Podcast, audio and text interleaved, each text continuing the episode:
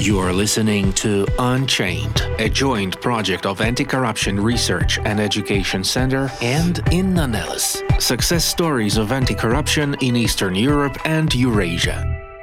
Since 2014, Ukraine has been implementing a series of fundamental reforms to reach a new level of governance and welfare. Among the most important change, of course, is the fight against corruption, judicial reform, decentralization of governance. But how do they relate to each other and what is the secret of Ukrainian resilience during the full-scale war? We will find to discuss these questions with my guest in the podcast Unchained. This is Inna Nelles and Unchained, the stories of successful fighting corruption in Eastern Europe and Eurasia. My guest today is Dr. Alexandra Keudel, who is the assistant professor at Kiev School of Economics. Alexandra, my pleasure to have you here. Hello, Inna. It is my pleasure to be here. Wonderful. Um, and we started this uh, podcast two years ago uh, with your colleague, uh, with Oksana Hus. In um, in the first episode, was was observing what is corruption in uh, current Ukraine, uh, or what is the definition of corruption. It was a very theoretical one, and, and, I feel that the last episode of the second season, which we are recording with you today, will be also uh, a quite um, informative for those who are trying to understand how everything works, how decentralization correlates with anti-corruption, how democratization um, works with uh, anti-corruption reforms, and so on and so forth. And I'm very happy that your expertise and your recent research will try, help us to uh, put some light on these questions. But for our audience who is not following the situation in Ukraine every day, let's um, zoom out out a little bit and explain what is actually the decentralization of governance or what you call a polycentric governance system in Ukraine and when what was the background of this reform? Right. So let us uh, deep dive a little bit also in the history of the decentralization reform.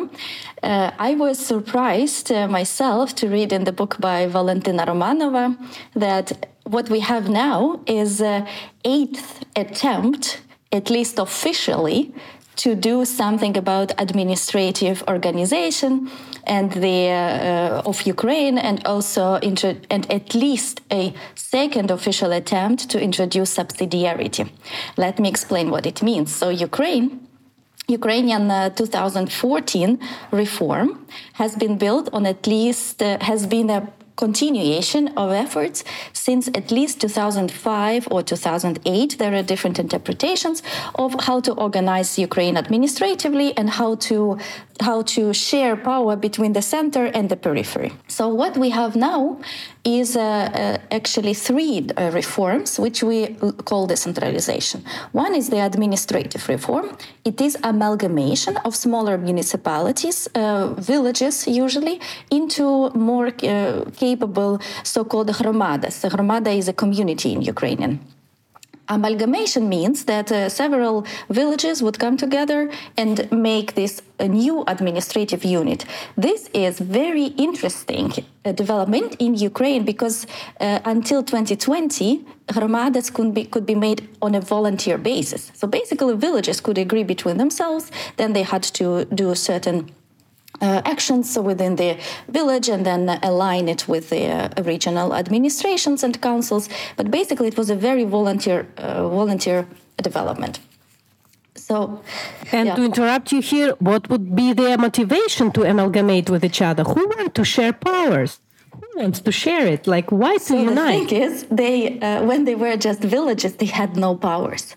They were so when they started to unite. Actually, these more united, amalgamated units, they started to get uh, responsibilities for their infrastructure, for example, schools and healthcare. But they could also apply. Uh, they they got a, mm, a special they got about 700 hryvnia per person uh, for their for their budget in the new amalgamated community from the uh, Ukrainian national budget, and they could apply for the um, the FRR, uh, the State Fund for Regional Development, which before that only regional administrations could apply. So it was actually very good for the for the newly amalgamated municipalities, they got money and they got more money even for projects which they could deliver to the people to show the advantages of decentralization reforms. And we have research uh, by uh, also Anastasia Vlasenko from the New York University that shows that the earlier they amalgamated, the better results they had for the public service. So there were in, in, incentives to amalgamate. So amalgamation is one. The best incentive is, and the amalgamation created this incentive for more efficient governance because you have bigger territory, you have smaller administrations, but you have more powers. Now, when I come to powers, so the the so-called principle of subsidiarity, it is uh, actually the principle according to which all European self-government works, and it means we want to deliver public service there where it is the closest to the citizen and where it makes the most economic sense. So it means uh, usually in Ukraine it meant that, for example, healthcare and uh, uh, schools came from the rayon level to the municipalities level. And this, this principle also meant that citizens could control who uh, and ask those responsible, why is my school not having the chairs or the windows or things like that? And Ukrainian citizens, as you also very well know, they're quite critical and they like to ask the question. and demanding. So the, the decentralization reform and the introduction of subsidiarity principle that local authorities are now responsible for these important services um, uh, created opportunity for accountability.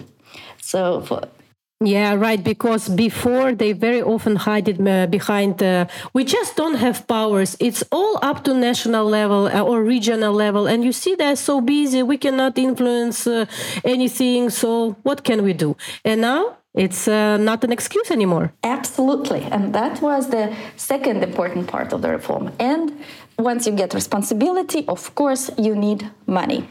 So, in, in addition to these uh, um, subsidies for the amount of people who are amalgamated, the important change was that the, I mean, the hromadas have um, fixed percentage of national taxes that come to their budget directly, and they also have local taxes.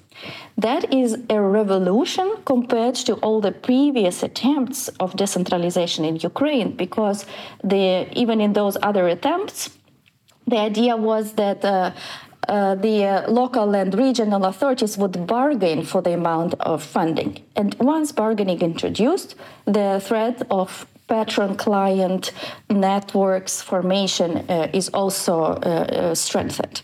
But now, personal 60% of personal income tax of the from the um, firms that are registered in the municipality goes directly to the budget of that municipality.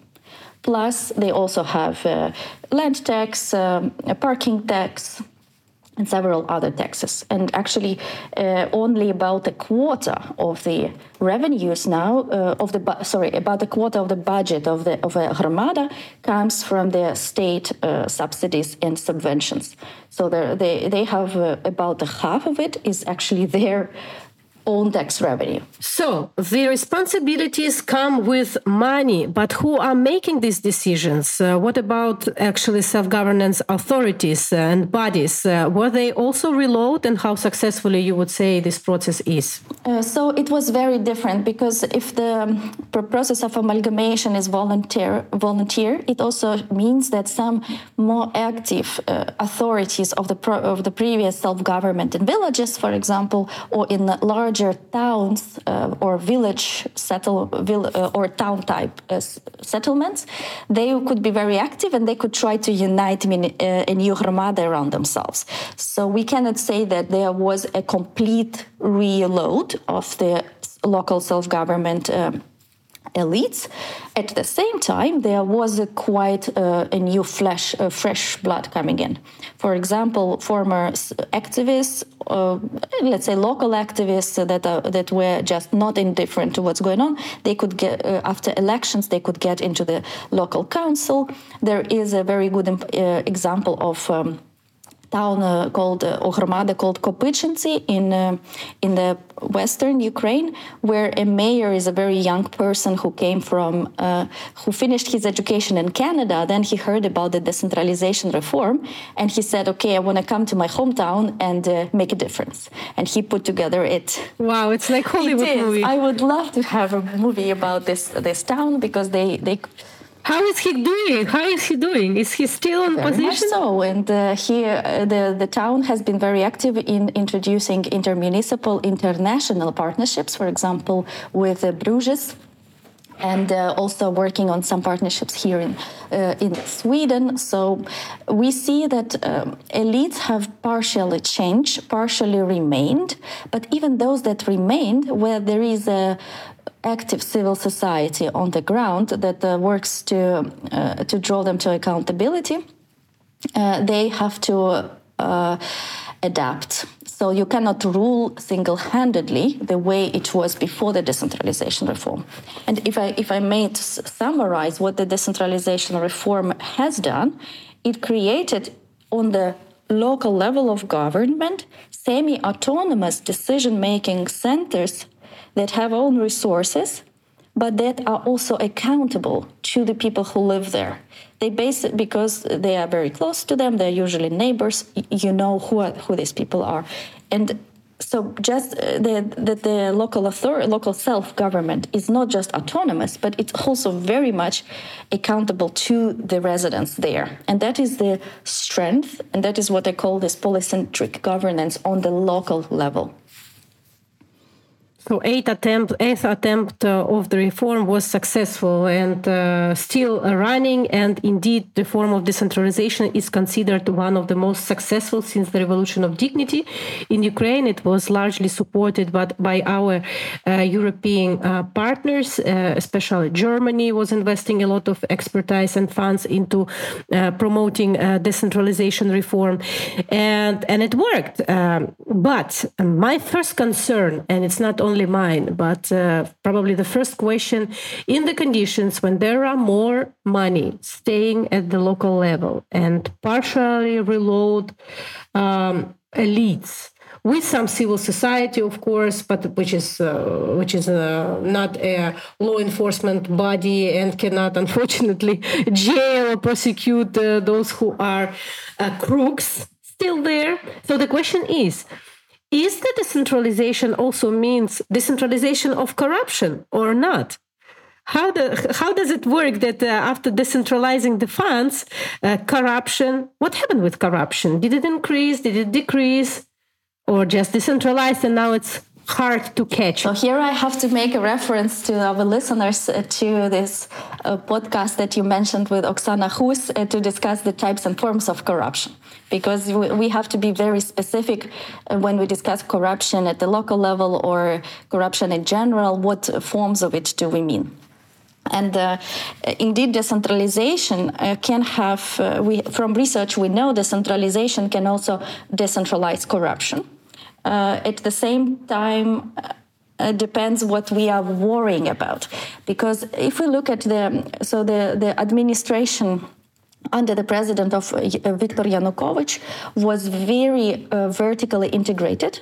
So it means was very centralized and the country was moving in the direction of a, an authoritarian uh, political regime. And corruption so was used to, to strengthen this regime uh, by uh, supporting all the basically through extracting uh, the resources from up to the lowest level of governance and using the administrative resource there.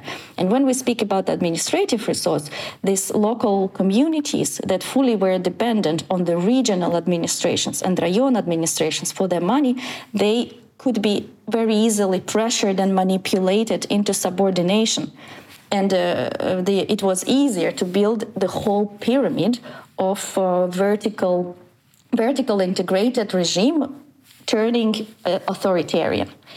And their corruption is just a tool. So when we look at the what decentralization, what I think the decentralization made, and why we we should be happy that we have it, is that we reduce the risk of this administrative buildup of an authoritarian regime through the relations of fiscal of financial dependencies between levels of government. That is why the, that is exactly the reason why we talk about decentralization as a way to also do democratic recovery. Now, so it is this grand corruption that we reduce. Of course, on the, when we talk about procurement uh, corruption or uh, some nepotism, there are risks at the local level that remain, and we have to be aware of that. But as I said, because local self government authorities are subject to uh, accountability demands, there have been changes. For example, let's take uh, uh, the work of Transparency International that was pushing the transparency of cities. We could see that. Um, uh, from 2017 to 2020, Transparency International Ukraine was constantly making more strict demands, and their rating was getting more and more complicated to fulfill. And still, we have more cities that qualify as transparent or semi transparent than when they started. So it means that this whole uh, push for transparency on the local level is working. Now, why is it? And political competition in Absolutely. a way yes. So Hromadas start to compete mayors start to compete with each other and uh, building their careers starting from the local level. And they understand that uh, people look at this uh, and and um, they also wanted so we uh, Oksana Hus and I um, at the request of the Congress of Local and Regional Authorities of the Council of Europe did a study of the open government at the local level. Uh, it was a survey of local authorities in 2021 and it turned out that um, being the most transparent uh, city uh, in in transparency ratings was the, the, motivation for the largest amount of our respondents to introduce transparency. So basically, there's some vanity involved, and it works. But why it is? It's just not vanity. It's also accountability. Great. It is the social accountability. But there's another um, mechanism uh, which is not so visible to the outsiders, which we found out in another study we did uh, together with the Kiev School of Economics and the um, Anti-Corruption Research and Education uh, Center, uh, a study uh, of why some cities in Ukraine um, were considered like they have political will to fight corruption in the eyes of anti-corruption civil society. Imagine these are super critical people, yeah, who said uh, that there is still some political will. So why? Because at the local level, because the government is so close, uh, the coalitions of the willing started to form around anti-corruption policies, and these coalitions involved civil society, local uh, authorities, so, so, local authorities, and wait, wait, mm. and businesses who were demanding more equal uh, opportunities to access uh, local assets to do business uh, that was one of my questions like what is about the business and the, the position of local business? So, uh, how did it change in, during decentralization exactly. so i mean we can't we can't say that the business all business wants to do clean business but those who want they started to become partners of the civil society and um, reform-minded representatives of the local authorities uh, in order to create new mechanisms of asset management. For example some cities introduced Prozorro sale before it was uh, required. And that was done in coalition between uh, councillors. Businesses were basically telling the local authorities what are the schemes and why they don't trust uh, the system. And uh, the uh, uh, councillors were pushing it in their direction, and the executives were writing the necessary documentation, and the transparency yeah. was helping with the rules.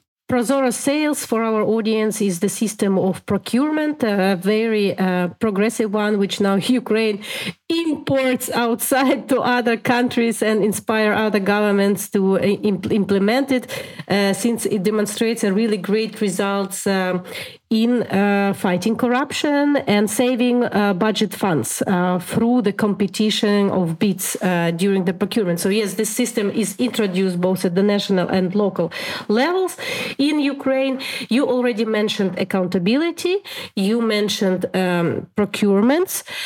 What are other mechanisms of corruption prevention which are the most common at the local level. So, what are, are the checks, balances, and prevention uh, instruments coming with the power and money? The interesting thing that what comes uh, with the decentralization reform is the collaborative governance. Collaborative governance is uh, such a mode where the wider uh, spectrum of stakeholders are involved in solving a problem. And when you have the involvement of different stakeholders who jointly decide what will be, what is the problem, how do we approach it, what are the rules, and so on, uh, the corruption is um, is an exclusionary uh, mechanism, just has no place. So we don't decentralization. Not of course accountability is important, and there have to be watchdogs and so on. But decentralization also create open space for collaboration between these uh, uh, people, actually, just people at the local level who happen to work in the civil society or in the government or in the business who want a different uh, city or a different town. And once they collaborate uh, on uh, the premises of uh, trust and values, there is no space for, for any mis- misuse of funds, for example. And we, we see a lot of it and one, one of the way they cooperate uh, is actually through the public consultations, uh, which is the instrument when authorities uh, engage and consult with representatives of different stakeholders in order to make an inclusive and uh, decision which will be of high quality, of higher quality, and will be uh, not opposed by the gromada, by the community, but really uh, serves the best the interests of the community. And this is also, I I think, uh, a very positive. Um, result of decentralization and also of um, reform of public service in Ukraine. Right. Out of other mechanisms, we could also recall uh, participatory budgeting, which was uh, it, it has reduced because of the Russian full-scale invasion and uh, they need to use funds uh, for security, but it was uh, it mobilized in certain years about a million people who were voting for the projects that were that their uh, residents in their towns or cities would develop themselves. Then these projects would go on a public website, and this is where you could vote. And the uh, uh, authors of the projects were able to supervise these projects throughout their implementation and what is uh, another research showed uh, done by Sophie Schmeing, she's actually from Germany, but uh, she looked at participatory budgeting in Dnipro, in Lviv, and she found that this uh, tool helped to uh, people, uh, the authors, to better understand how the local government works. It helped the local government better understand what people need, and it turned out to be useful to solve conflicts and overcome distrust. And in fact, when we speak of corruption corruption of course is uh, is an, something that can be called objective when there is a misuse of funds but also when we say corruption quite a lot of it is uh, just our distrust and or uh, perception that people who are in authorities that they are corrupt even if they are not. Uh, and participatory budgeting uh, and um, public consultations. They create opportunities to meet those people and uh, to meet residents and, this, uh, and the uh, government and to see that maybe they're also, just like me, want the best for my town or my village. And so these coalitions work form. And again, we come to this collaborative governance, which creates a next level of accountability. It's not about watchdogging, like controlling the spending, but it's about, sort of say, making sure that all people in this collaborative governance arrangements follow through on their commitments. And it comes to very simple things like wait, you promised that this will be done this way. Why it is not done this way? And uh, I think it's also a very good push for the Institute of Reputation Absolutely. as an informal way of uh, delivering the promises and, and following uh, the law. It's it's amazing, and if I may um, to sum up or interpret what I just heard from you is that decentralization made such an abstract definition as somewhere corruption, like uh, big corruption, big money, and so on. It made it closer to yourself because. Um, Now it's not about the state. Now the questions which um, which you are interested the most in, such as like school and hospitals, how your roads look like, what is the communal transport, and so on and so forth. Now it is decided at the local level, and you will see by the level you live, is there um, a misspending of budget or the money the money are spent in the right way and your actually authorities are uh, doing well with uh, with their powers. So it's became like i would say people feel more ownership for the decisions and for the people they delegate their powers to decide to local uh, authorities to represent their interests because now it's you just see um, in a very short perspective the result of uh, who is there and what they do and uh, the impact impact on your daily life. So this is decentralization in Ukraine. And now I also know some friends of mine and colleagues, they even change the place of living in the country before full scale invasion, not on the reason of fighting a more safe space from Russian rockets, but they were choosing on the level of comfort of living. And for them, the, the, success of decentralization, which community is more progressive or, or, which community creates, I don't know, cultural centers, educational centers, was one of the factors to decide where I want to live and invest my money. But then as I already started, uh, the full scale invasion. Uh, and by the way, and again, to keep in mind that all these reforms were going on in parallel with the uh, Russian aggression, which started in 2014. So the country back then already for nine years fighting ins- inside, uh, outside enemies and inside uh, um, challenges such as, uh, I don't know, post-Soviet legacy, corruption, uh, some uh, crooks, and so on at power. So we had a few front lines even before, but of course, since full scale invasion started 2022, um, there is uh, another interesting question to look at. Uh, how do the desire to concentrate the power correlates with decentralization uh, reform. Because when such crises as i don't know russian troops and rockets all over the country arise the first desire is to concentrate the power in order to have a quick response to this crisis but we had decentralization and how did uh, decentralization influence ukrainian resilience in times of full-scale russian aggression this is the topic of another research which oksana hus and you did recently and please share what is the secret of Ukrainian resilience and the role of decentralization in it? Right. Uh, so, to answer this question, I would like to make two comments also on the role of decentralization and the um, and conflict in in more generally, and the Russian the first. Uh, Russian uh, Russian military aggression in the um, Donetsk and Luhansk uh, oblast. We have to remember that when Russia did that, Ukraine has had not had a decentralization reform, so it was a very very it was a vertically um, quite integrated uh, country. So it was easier, in effect, to uh, shake this uh, to pretend like there are certain regional uh, differences which can be abused to create these uh, false republics, so so-called republics. Once Ukraine introduced decentralization reforms, the uh, parts of Donetsk and Luhansk uh, oblast, which were under Ukrainian government control, they also had decentralization reform.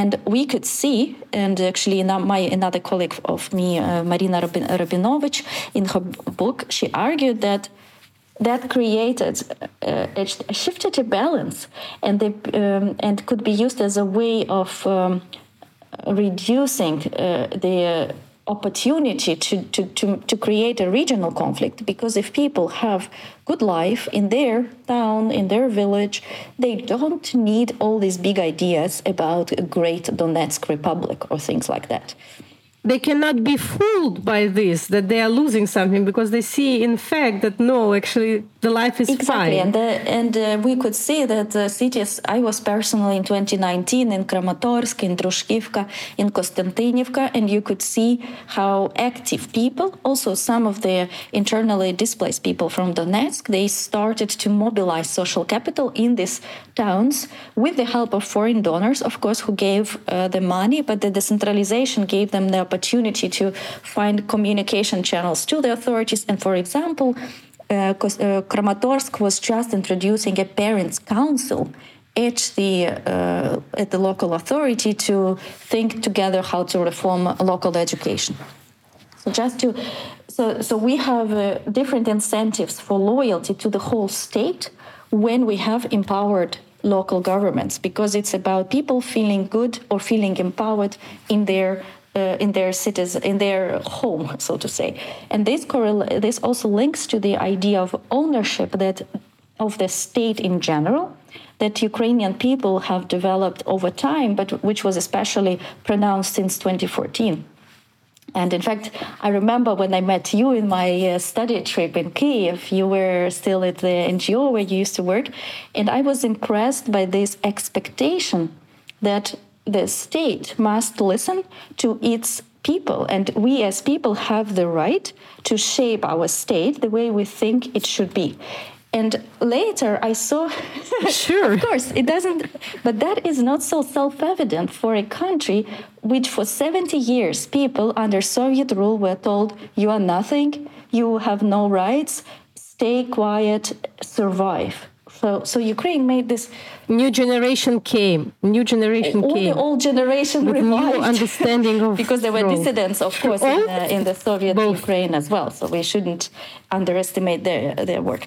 And, but why I started this introduction because um, this idea of the ownership of the state, the idea of owning your home, of being empowered in your home, also through the decentralization reform, and the previous collaborative governance that has created over the decentralization, so since 2014 at the local level, that created the institutional framework for resilience today.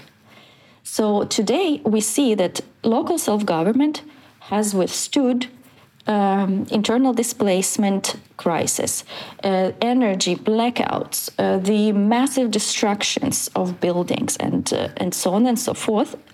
Crisis that come simultaneously, and which I am not sure that any uh, that is not self uh, self-explanatory that a local authority uh, should be prepared for the scale of crisis that our uh, are experiencing but they, they still stand. And our research, our survey of local authorities, uh, of which we did in August uh, 2022, as, and a later study uh, in uh, June, July 2023 about IDP, uh, how, how people in the local level, uh, how communities integrate uh, Internally internally displaced displaced people. people. Yes, we, we find that local authorities work together with civil society, with local business to solve these problems. So we see how collaborative governance around making your towns better turned into collaborative governance uh, for problem solving at the local level because of the Russian invasion and, uh, and the crisis that it created.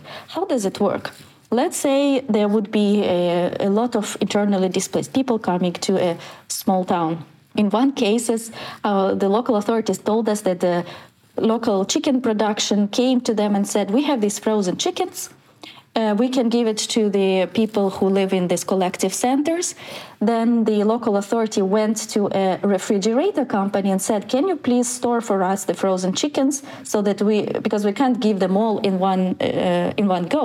So the company stores the frozen chickens, and then the frozen chickens come to the kitchen of that. Uh, uh, unit where voluntary center. It's MKP. It's the, um, uh, the, the collective center that uh, again local authorities set up in schools, for example, uh, for for the people who have been uh, forced forced to displace. So when and you see that business provides some in kind contributions, civil society provides some project management skills to apply to coordinate all of that or to apply for projects from donors. Uh, you in uh, in the city of Novovolynsk where I was in September 2022 there was even a volunteer center inside the city council where they were coordinating how to help displaced people. Uh, and these were people who used to live in that town but then they came back from uh, Kiev as refugees, basically, and then they uh, gave their services to the, to problem solving, and uh, that is how. And, and we think Oksana and uh, Oksana Huss and I we often discuss it, and we think that is connected. So, decentralization reform creates institutional framework for semi-autonomous governance units. Then these governance units become subjects of accountability demands from the local active people different people, not necessarily professional civil society. Once these accountability demands are at least half met, so if you see that there's certain responsiveness, this creates the necessary trust levels that can be later used during the big war in order to solve problems together and to trust that resources will not necessarily be misused. And we see these and no one and no one can better manage local connections needs and responses than actually the local authorities who are closer to the uh, this principle of subsidiarity yes? So uh, the, you are closer to the place where the problem has to be solved and should be solved so. Absolutely. but, but what what also surprised me a lot that even such city mayors uh, of quite a big cities which were considered uh, not without a reason by anti-corruption activists uh, and law enforcement in being engaged into corruption after full-scale invasion absolutely dramatically changed their position and became the biggest support of Ukrainian state and local authorities. I'm talking, for example, about uh, Mr. Trukhanov, who is the city mayor of Odessa. A case to be studied. Uh, is it the influence also of a decentralization? I don't know, the desire of some mayors, not in maybe not in this case, but to be uh, kind of the big the big fish in a small pond than a small pond uh, fish in a big pond yeah. what do you so, think about it uh, provocative uh, no, question i've of course not just me, but uh, also a lot of economists in uh, public choice literature, they've been actually thinking about this. And we shouldn't uh, we shouldn't mix uh, integrity and uh, loyalty to the uh, national project. So even in the case of Trukhanov, right, uh, we cannot be sure that uh, uh, the desire for independence over in Ukraine will turn necessarily this particular person into a person of integrity. So there is no lo- like evidence, no evidence and no even theoretical. Um, expectation why why that should be like that. But at the same time, this uh, uh, big fish in a small pond. That is exactly what decentralization does. It it uh, changes the incentives for the elites to be loyal to a project, to a national project, so a state that gives them these opportunities. And in fact, Trukhanov, I'm sure, uh, has quite um, connections uh, from his business uh, times in Russia, and I'm sure he's well aware what is the position of the uh, subnational authorities in Russia, where they are they have quite limited um, autonomy in uh, local decision making. And uh, there was indeed a problem that even resource-rich uh, parts of Russia, they first have to provide all the revenues to the center, and then the center uh, disperses this uh, according to certain rules or bargaining. So, indeed, uh, in this, that's why uh, also the professor Roger Myerson, uh, he's from the Chicago University. He's a big supporter of Ukraine's decentralization. He's an economist and won a Nobel Prize actually for his um, theory of how. Incent- what kind of economic incentives uh, support what kind of behavior, and in, indeed, he also argues that we have this loyalty. The decentralization is a good to create uh, uh, economic incentives for the elites to favor the state that gives them these uh, autonomous powers. How not to lose uh, this motivation and loyalty to the state project uh, at this stage of uh, reconstruction? So, what would be your recommendation once we won the war or actually some objects has to be reconstructed in parallel uh, because they are crucial critical infrastructure and so on. So how does to how to build to make reconstruction transparent efficient and inclusive? Using the positive results and powers of uh, decentralized government. i think the key is to make sure that local uh, self-government authorities not only decide on priorities uh, what needs to be built, but also have the resources and the, the right to manage these resources.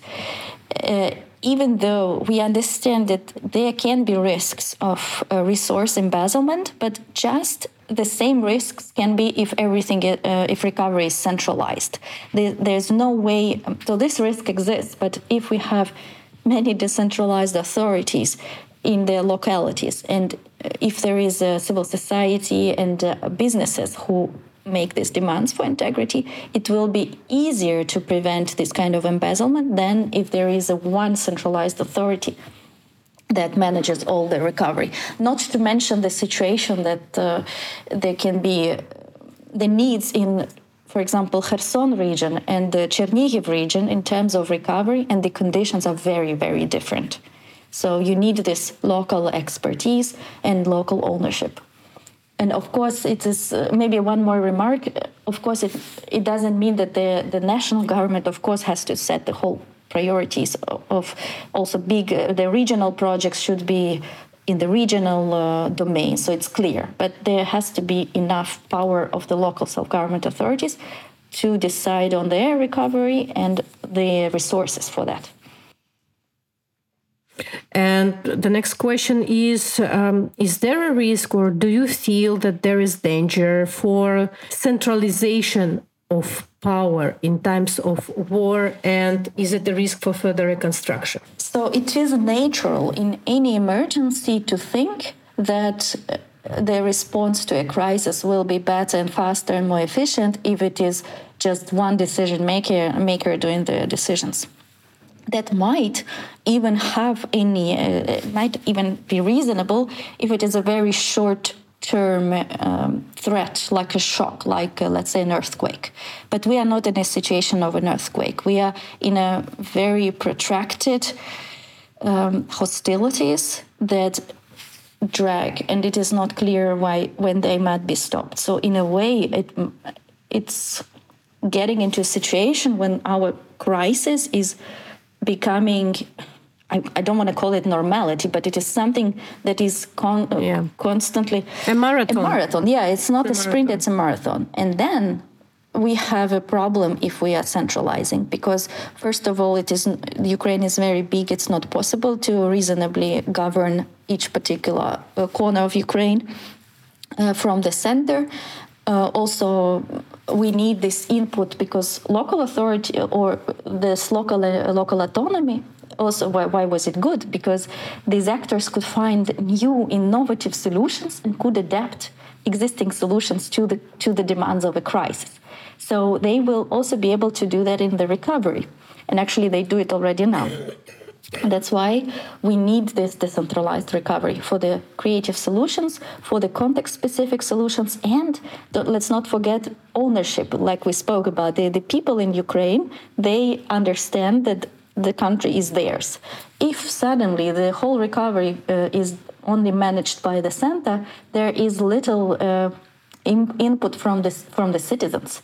So we undermine the whole Ukrainian roots of resilience that come from this ownership of the state by not including them through their uh, locally uh, accountable local authorities in the recovery process. If you studied this uh, question, um, where to find the balance between centralized reconstruction and decentralized decisions just to make sure that it will be still uh, a country with the same i don't know infrastructure of gas of uh, gas delivery or something else but uh, with the specificity at the local level. So wh where should be the freedom for local governance and uh, which um, i don't know macro projects should be uh, envisioned and uh, pushed from the national level. In fact, we just need to read the law on the local self-government, which more or less.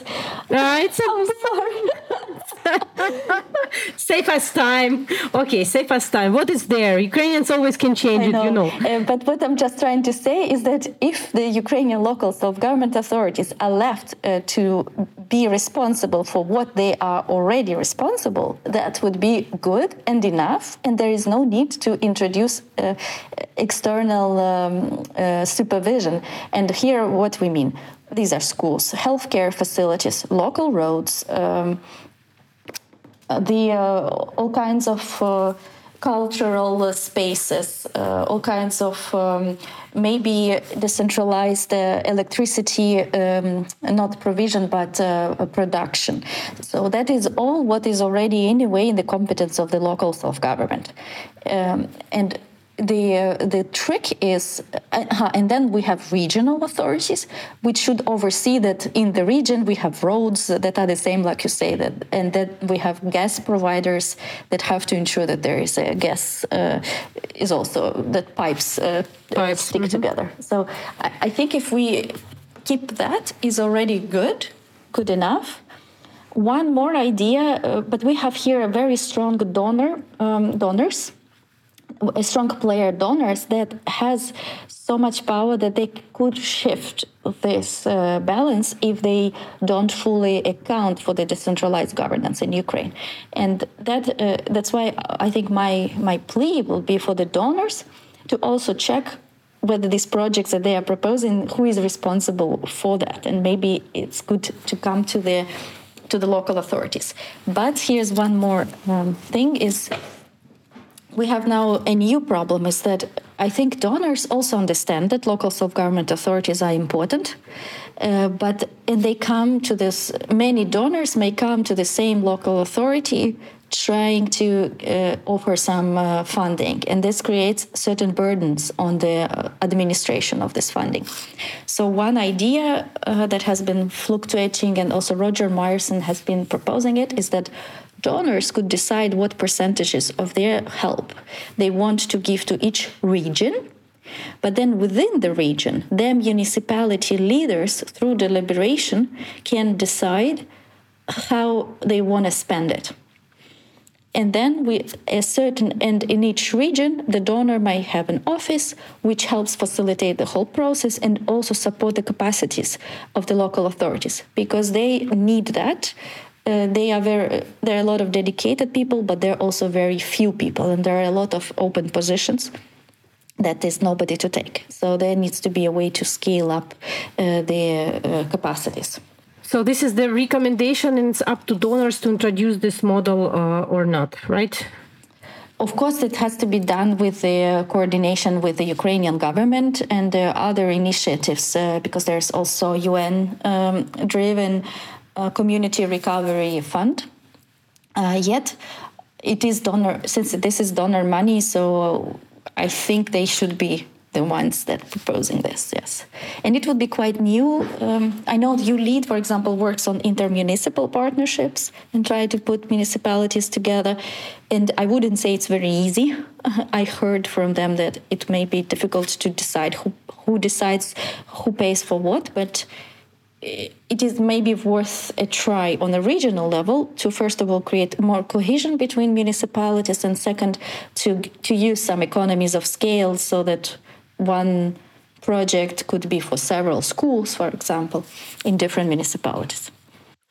Right so I have a few takes uh, takeaways from from our conversation. Is one that decentralization works and should continue uh, to work in uh, in Ukraine.